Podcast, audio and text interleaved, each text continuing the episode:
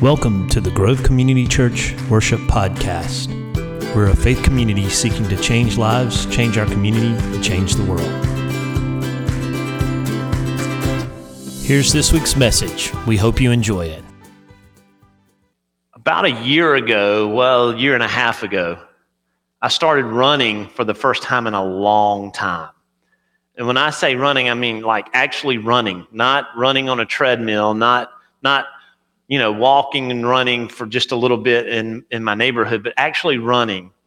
One of the things that I noticed is that I'm old and I can't do what I used to do. My pace isn't the same. And Rod talked to me. I hurt in places that I didn't know I should hurt after I ran. One of those things was my knee started flaring up. And if you've been to Run Club on Thursday night with us, you know that I wear these knee braces. And it's not some fashion statement, I promise you that. It is not what I'm going for. But I have to wear these braces because my knees just hurt.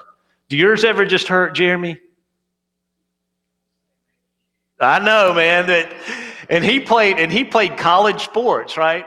Mark, can I get a witness? Okay, all right, good. All right, I'm not the only one. So I'm dealing with this pain. I'm like, I really want to exercise and I really want to run because that's good for me and I like it. And if you've ever run, you know that once you get in that rhythm, there is a thing called runner's high. There's endorphins that are released in your brain, and it's like, wow, this it feels really good. So I didn't want to just stop running. I knew that was the easiest answer, but I knew it wasn't an option. So I started kind of figuring out what is it that I need to do, and I talked to a lady who was who works as not a trainer, but she's done some sports training stuff, and she said that if your knees are hurting, it's not your knees that are the issue. I'm like, no, I'm pretty sure it is my knee that's hurting. Don't tell me that it's not the issue because that's what I feel. And she said, no, if your knee's hurting, it's either starting in your feet or it's starting in your hips. And so she showed me a number of stretches to stretch out the tendons on my foot and the muscles in my foot and to help create a better arch. And then she also did some hip opening exercises and stretches with me so that I could, so that my hips would be loose.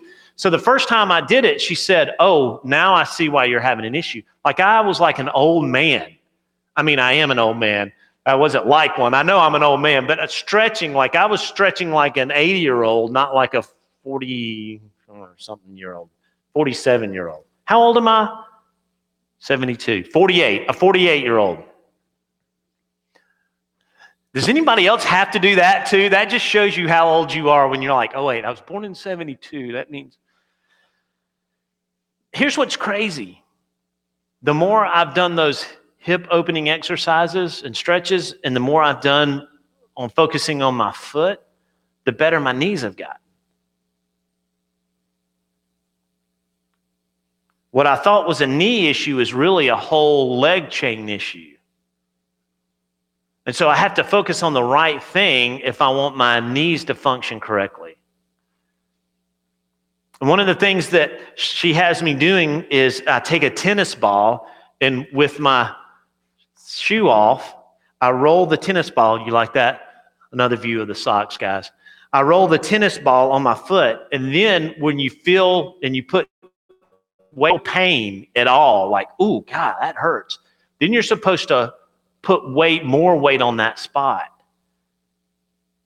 And it's pain. It's painful. But she said it's pain for a good cause. It's pain for a good reason. It's pain because it's doing what it's supposed to do. And so there's this idea that I roll it around, and when I find that spot, I just lean into that spot and I let it hurt. And that pain is good, even though it doesn't feel good. Well, it's interesting to me that that's how the body functions, that something that's happening in my knee could actually be a foot or a hip problem. And a lot of times, guys, the issues that we have in our life aren't the thing that flares up. The issues that we have in our life, whether it's a sin or whether it's a bad relationship, or it's really that's where it's showing up, but it's really something else that's causing the problem, just like with your body. So today I want to look at this idea of peace, and I want to understand peace from this perspective that there are things that we can do that peace, as we address this idea of peace, that will impact all the rest of our body, just like the stretches on my foot and my hip impact my whole leg and impact my knee. So we're going to look at a passage that's very familiar to you, and it comes from Luke 2. It's the story of the shepherds and the angels. And if you have your Bibles, turn to Luke 2, verse 8. You can follow on the screen, or you can follow on a smart device. And in the same region, there were shepherds out in the field, keeping watch over their flock by night. And an angel of the Lord appeared to them, and the glory of the Lord shone around them, and they were filled with great fear. I want to stop here and talk about this word doxa, or glory. We actually did a sermon on it last year at Christmas, and it's a fascinating word, this idea of glory. There's a couple of things that I want to pull out this year and mention again. First off, the glory shone. There's this cool juxtaposition of deep, dark night. It's completely dark. And all of a sudden, there's light. And so you have this darkness, but the light shows up. What always wins out? Light. Light always conquers dark. And it doesn't matter if it's a small pin light or if it's a Q-beam. It's going to pierce the darkness and win.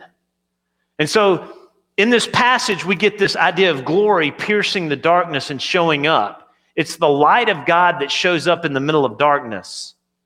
That's the first thing that I want to make mention on glory. The second thing is that what is the source of glory here? I'm going to ask this. I'm going to ask this because oftentimes I think we think it's one thing, but it's something else. What makes the glow here? What is the source of the glory? And the angel of the Lord appeared to them, and the glory of the Lord shone around them.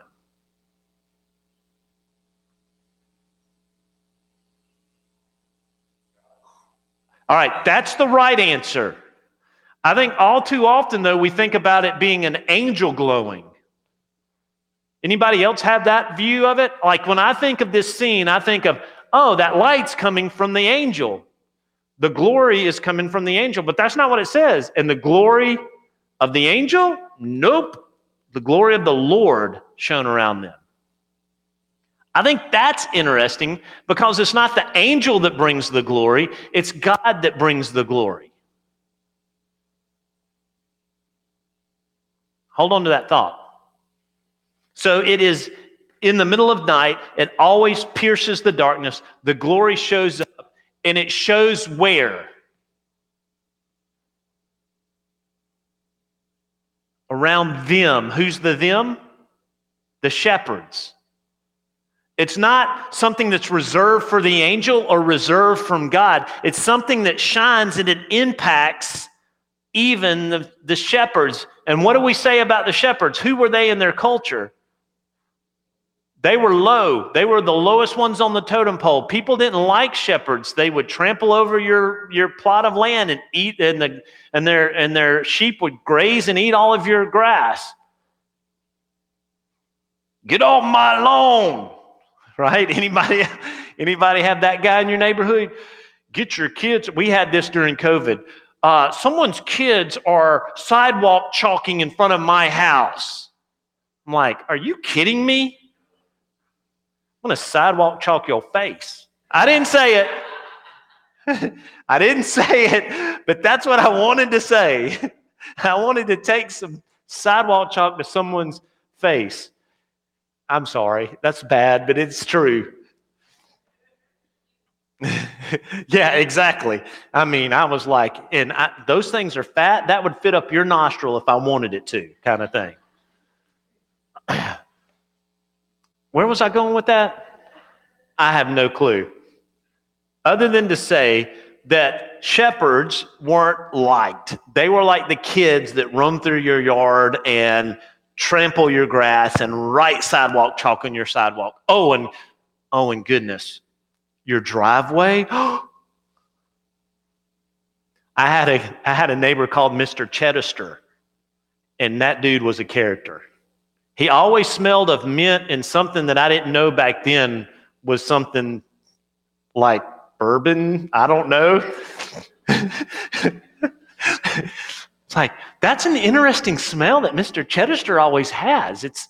I don't know what it is. And he had this round driveway, and I would ride my Swin bicycle.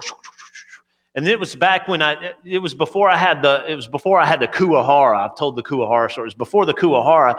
And so this wasn't one that had the free spin on the wheels, you know. This was, the brake was back on the pedal. Remember those bikes? And I'd be riding, and I'd slam on it and skid it out in his driveway. And I'd see if I could make the longest streak. And he came up, "Get out of my driveway." How's that peppermint schnapps?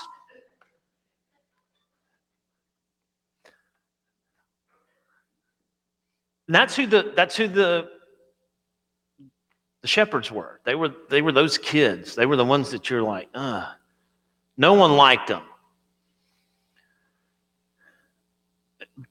But God shows up to them.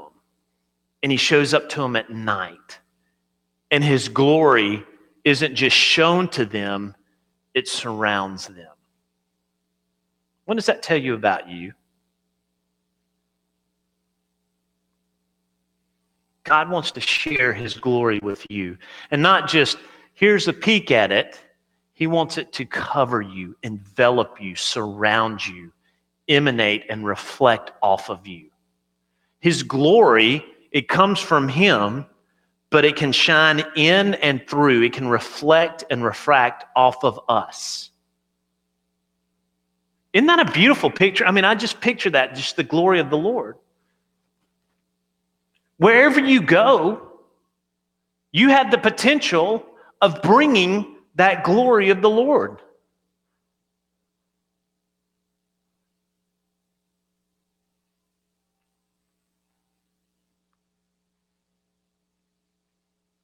And they were filled with fear. It would be scary to see an angel.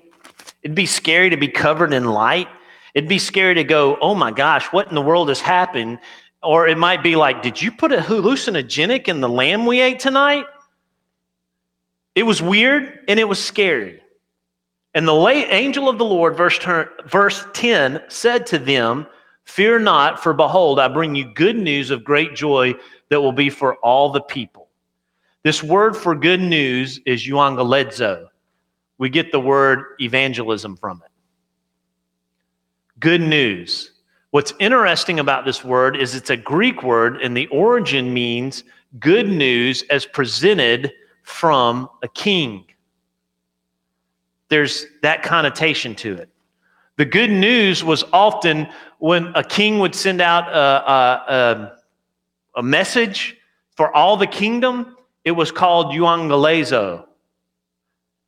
And so this is funny that they picked this word here, that the angel says, "Fear not, for I bring you the real good news." Not the good news that the emperor sends you, not the good news that Rome says is good news, but the real good news. And it's coming from the real king. This has empirical overtones to it, woven all throughout. It's basically saying, look, Caesar Augustus thinks he's the man, but this child is really the man. Caesar Augustus thinks that his decrees are good news, but I'm giving you the real good news. You might think that an up and to the right stock market is good news, and in ways it is, but there is good news that's better than that. You might think that getting an A on that test is good news, and it is, but there's good news greater than that. So guys, y'all can use that if your parents get onto you with the C too. You can say, hey, but there's good news of great joy that's for all people. That's right. She is so precious. By the way, I know this is totally off. Juan told me about her seeing me on television last week and calling me Ta. Isn't that awesome? She's phenomenal. Anyway, I digress. Or actually, that's a good thing. So where were we? So there are good things that happen in this life. We might think that, mean, I don't know. We might think that the good news that we get from our spouse is the good news, but there's good news greater, right? There's always this greater storyline that we're a part of. There's always something greater that is out there. And so when he says this is good news, what he's saying is all the other good news is trumped by this good news. This good news is better than any good news you've ever been good newsed about. And it's for not just Romans, it's not just for Augustus, because oftentimes when Augustus would send out a decree and it was good news for him, but probably not for your pocketbook. Does that sound familiar? It was good news for Augustus, but it wasn't good news for the shepherds or for the people that had to work for their living. But this is real good news, because it's real good news for all people. For unto you is born this day in the city of David a Savior, who is Christ the Lord. And these three titles, Savior, Christ the Lord, don't occur together anywhere else in Scripture. Savior, Christ the Lord. He's covering all the bases. He's the Savior that you've been waiting for, the Messiah. He's the Christ. He's the anointed one. And by the way, this Christ, anointed one, was also what was said about Augustus. I told you that there were empirical overtones all throughout. He's saying, in essence, what Augustus thinks he is what this Jesus really is. This baby is really the Christ. It's not that guy. And he is Lord. And this will be a sign to you. You will find a baby wrapped in swaddling clothes and lying in a manger. And suddenly there was with the angel a multitude of heavenly hosts. Hosts there can also mean army. This is an army of angels that show up here. This is such good news. It's so overwhelming. It's so world-changing that it requires a host, an army of angels, in response to the good news. Do you understand how powerful that is? So think about it this way. The glory that shone all around those shepherds that night was so great because it brought the good news. The good news that there is something better. And that required an army to respond to. What God is doing in and around you is so great that the host of heaven are standing up and cheering. It has been so weird this football season to watch football and see an empty stadium, hadn't it? When you're used to, but how weird is it when you see clips from like last year or 2 years ago, and you're like, oh, what are those people doing? They're not masked and they're all really close together. Oh my gosh, what is this? But if you've ever been to a stadium that's packed, whether it's football or soccer or whatever your thing is, and you go and you see it, there's something that is just massive. And when everybody yells at the same time, the place shakes.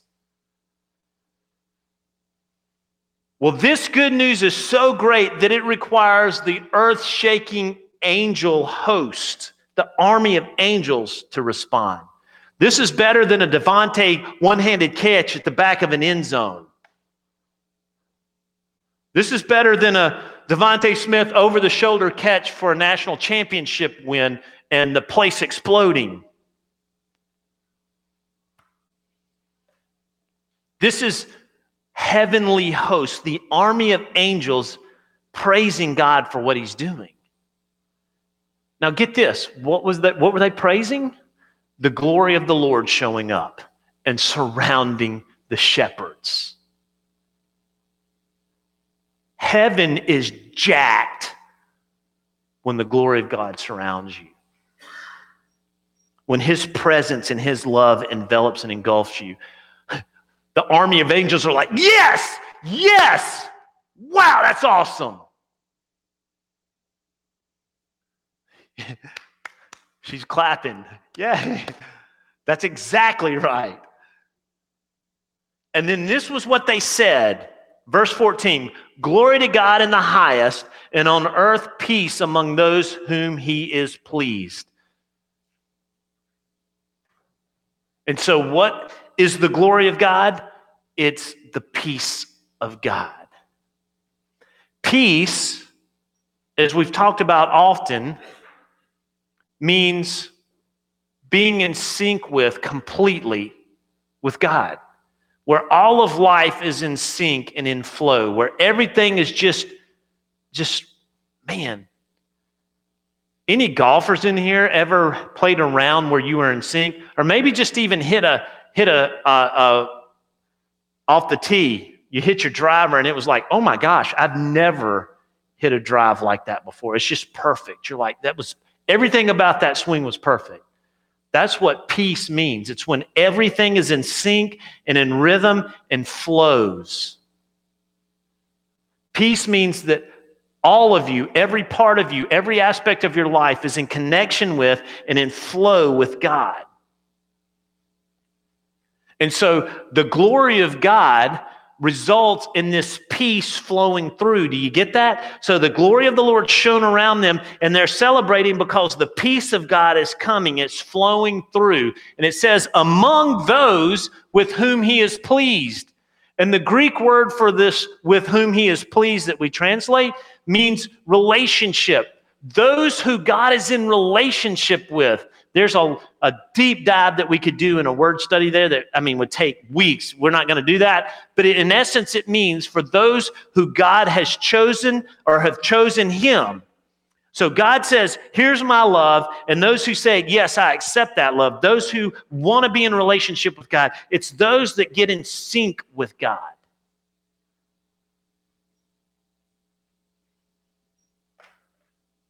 So what are they celebrating? They're celebrating that the fact that God has opened himself up and that people are responding, and that those people respond, the glory of the Lord surrounds them and envelops them, and they become in sync with God, at peace with him. Everything flows. That's what peace means. Peace is a state. It's a state of being that comes from the relationship we have with God. Peace comes and flows as we live in relationship with God. Does that make sense? And that's why the glory of the Lord surrounds. So to wrap it up in a bow, God is pouring out his light. He is enveloping you. And all you have to do is say, yeah, God, do it. Use me. I want to be connected with you. All you have to do is say, God, yeah, here I am. And when you're in that relationship with him, then you experience peace. You get in flow with him, and everything is in sync, and you hit the perfect dimpled ball.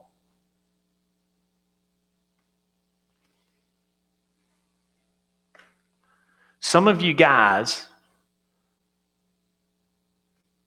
are experiencing pain right now at some part of your life. And I don't mean pain like, oh, this person has pained me, or pain like grief, or pain like financial pain. But there's pain in your life, something that's just not sitting right. It's like when I take that tennis ball and roll it on my foot, and you get that one little spot, and you're like, ooh, God, yeah, and you got to lean into it to massage it out. And you do that because if you don't, you're going to have knee issues and hip issues. So some of you are experiencing knee issues and hip issues when what you really need at the base of everything is to roll out and find that place where God's peace needs to settle in.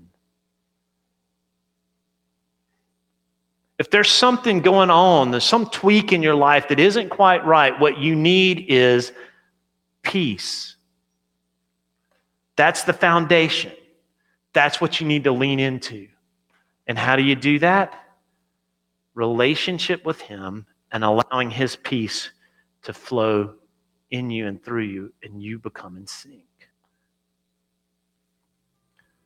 I found peace in my run. I hope you can find peace in your life, because he's got a PR for you. I hope this message was meaningful and powerful to you, but I also hope that it was challenging. And as always, don't just hear it, put it into action. Until next week, have a great one.